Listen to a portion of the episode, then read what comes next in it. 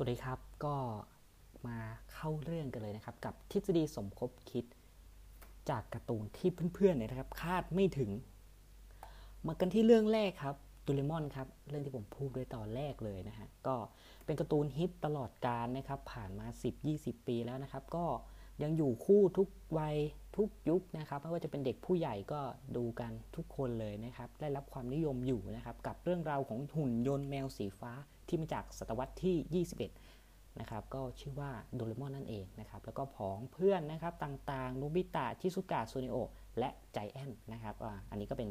ทีมของเขาเลยนะครับ แล้วก็มีไอเทมพิเศษมากมายนะครับจากกระเป๋าหน้าท้องนะฮะซึ่งก็เยอะจริงๆนะครับที่ทำให้เรานะฮะได้สนุกหรรษากันในแต่ละตอนอะแล้วมันเป็นยังไงล่ะฮะทฤษฎีของการ์ตูนโดเรมอนเนี่ยมันน่าสนใจยังไงเราไปฟังกันเลยนะครับ ก็คือหลังจากที่ฟูจิโกะ หนึ่งในผู้สร้างสรรค์นะครับ ผลงานนี้ได้จากโลกไปนะครับ ตั้งแต่ปีคศ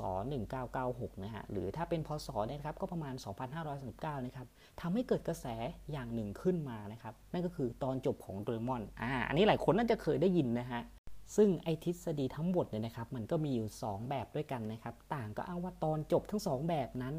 ฟูจิโอะ ฟูจิโกะ เป็นคนแต่งขึ้นมาเองนะครับทำเอาแฟนๆโดเรมอนทั้งในญี่ปุ่น และในบ้านเรานั้นต่างรู้สึกสับสนว่าตอนจบที่แท้จริงนั้นเป็นแบบไหน ถึงลูกศิษย์ของอาจารย์ฟูจิโกะนะครับ จะออกมาแก้ข่าวว่าไม่เป็นความจริงทั้งสองตอนทั้งสองแบบเลยก็ตามนะครับ ซึ่งไปฟังกันเลยว่ามันเป็นยังไงนะครับ ตอนจบแบบแรกนะครับก็คือแบบประทับใจนะครับก็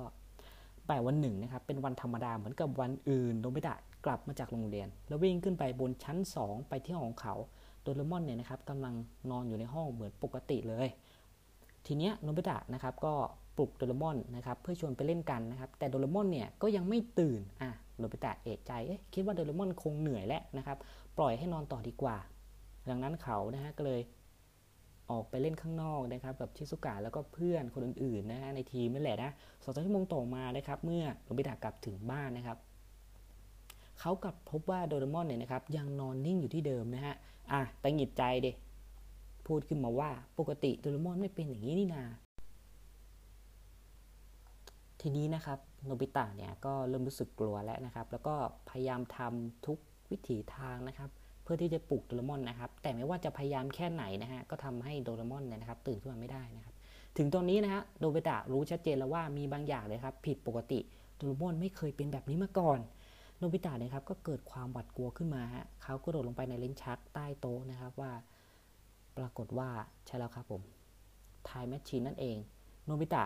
ใช้ time machine ไปในอนาคตนะครับ ไปหาโดเรมี่น้องสาวของโดเรมอนโนบิตะก็ไปหาความช่วยเหลือนะครับ จากโดเรมี่แล้วก็พาเขานะครับกลับมาในปี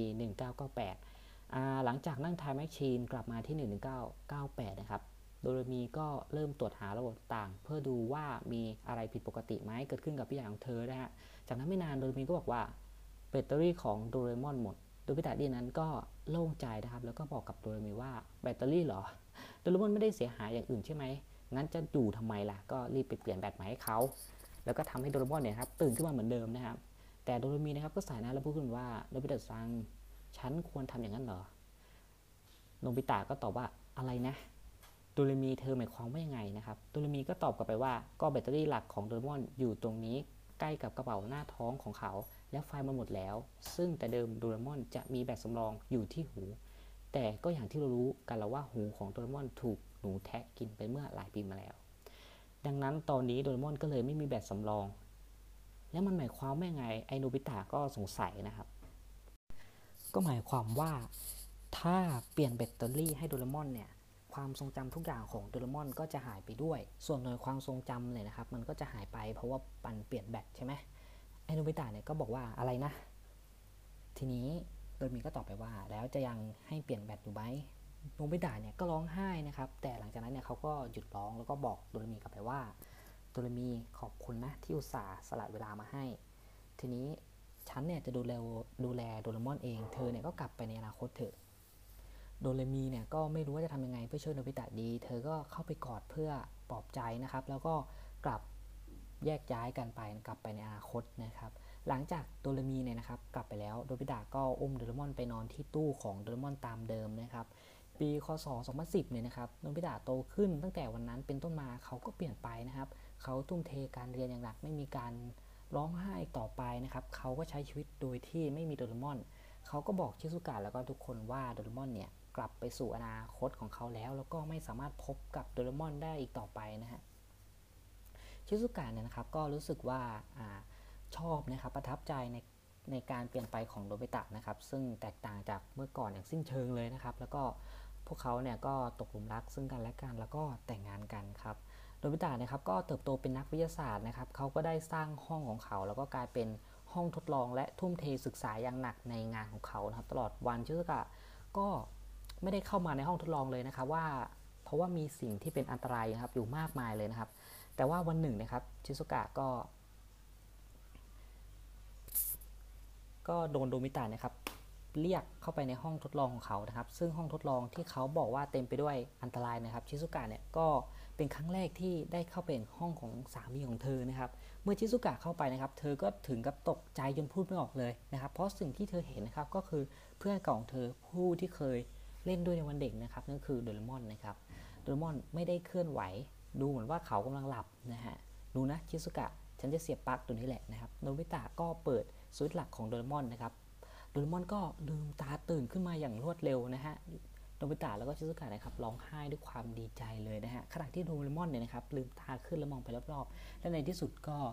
พูดขึ้นมาว่านะครับโนบิตะนายทำกันบ้านเสร็จหรือยังนะฮะนั่นแหละก็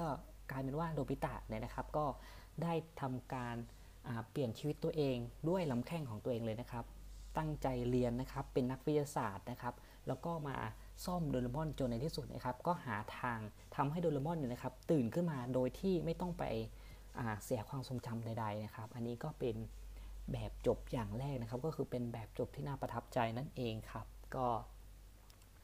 มันจะมีแบบจบอีกอย่างหนึ่งนะเป็นแบบจบอย่างที่2นะฮะเป็นแบบจบที่โอ้โหน่าเศร้าใจนะครับ ก็อันนี้ก็ต้องไปติดตามใน EP ที่ 2 นะครับ โอเคสำหรับ EP นี้ก็ขอจบไปเลยแล้วกันครับ